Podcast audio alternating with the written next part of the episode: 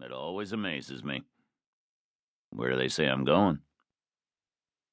They don't know for sure, but not far. Within driving distance, anyway. Apparently, the motor pool got a requisition. When am I supposed to find out? Sometime today? Thank you, Reacher said. Good to know. The three star let go of his elbow, and Reacher edged onward, to the door, and through it, and out to a corridor, where a sergeant first class skidded to a halt and saluted. He was out of breath, like he had run a long way. From a distant part of the installation, maybe, where the real work was done. The guy said, Sir, with General Garber's compliments, he requests you stop by his office at your earliest convenience. Reacher said, Where am I going, soldier? Driving distance, the guy said. But around here, that could be a lot of different things. Garber's office was in the Pentagon, so Reacher caught a ride with two captains who lived at Belvoir, but had afternoon shifts in the B ring. Garber had a walled off room all his own, two rings in, two floors up, guarded by a sergeant at a desk outside his door, who stood up and led Reacher inside and announced his name, like an old time butler in a movie. Then the guy sidestepped and began his retreat, but Garber stopped him and said, Sergeant, I'd like you to stay. So the guy did, standing easy, feet planted on the shiny linoleum. A witness.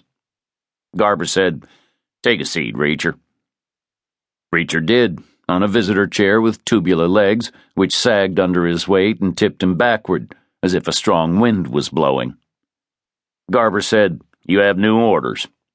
Reacher said, What and where? You're going back to school. Reacher said nothing. Garber said, Disappointed? Hence the witness, Reacher supposed. Not to private conversation. Best behavior. He said, As always, General, I'm happy to go where the Army sends me. Hm, you don't sound happy, but you should. Career development is a wonderful thing. Which school? Details are being delivered to your office as we speak. How long will I be gone? That depends on how hard you work. As long as it takes, I guess.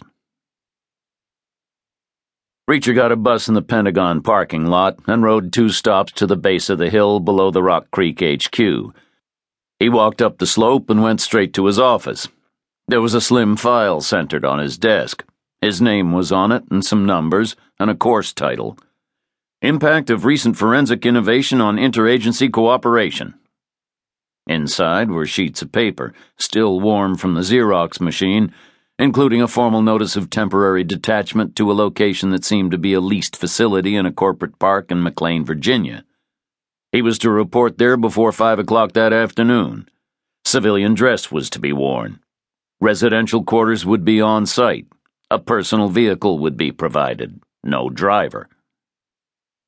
Reacher tucked the file under his arm and walked out of the building. No one watched him go. He was of no interest to anyone. Not anymore.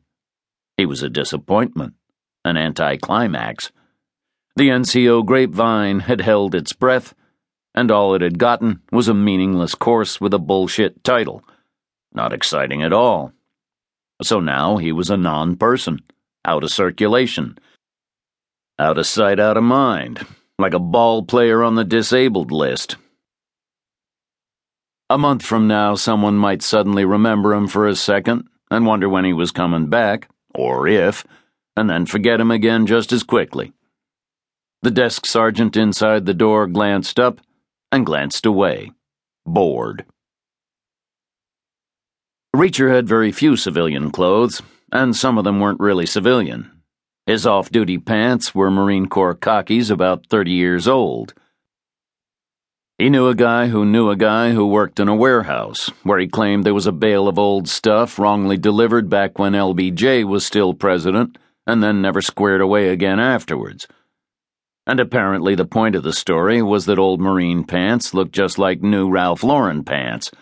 Not that Reacher cared what pants looked like, but five bucks was an attractive price. And the pants were fine. Unworn, never issued, stiffly folded, a little musty, but.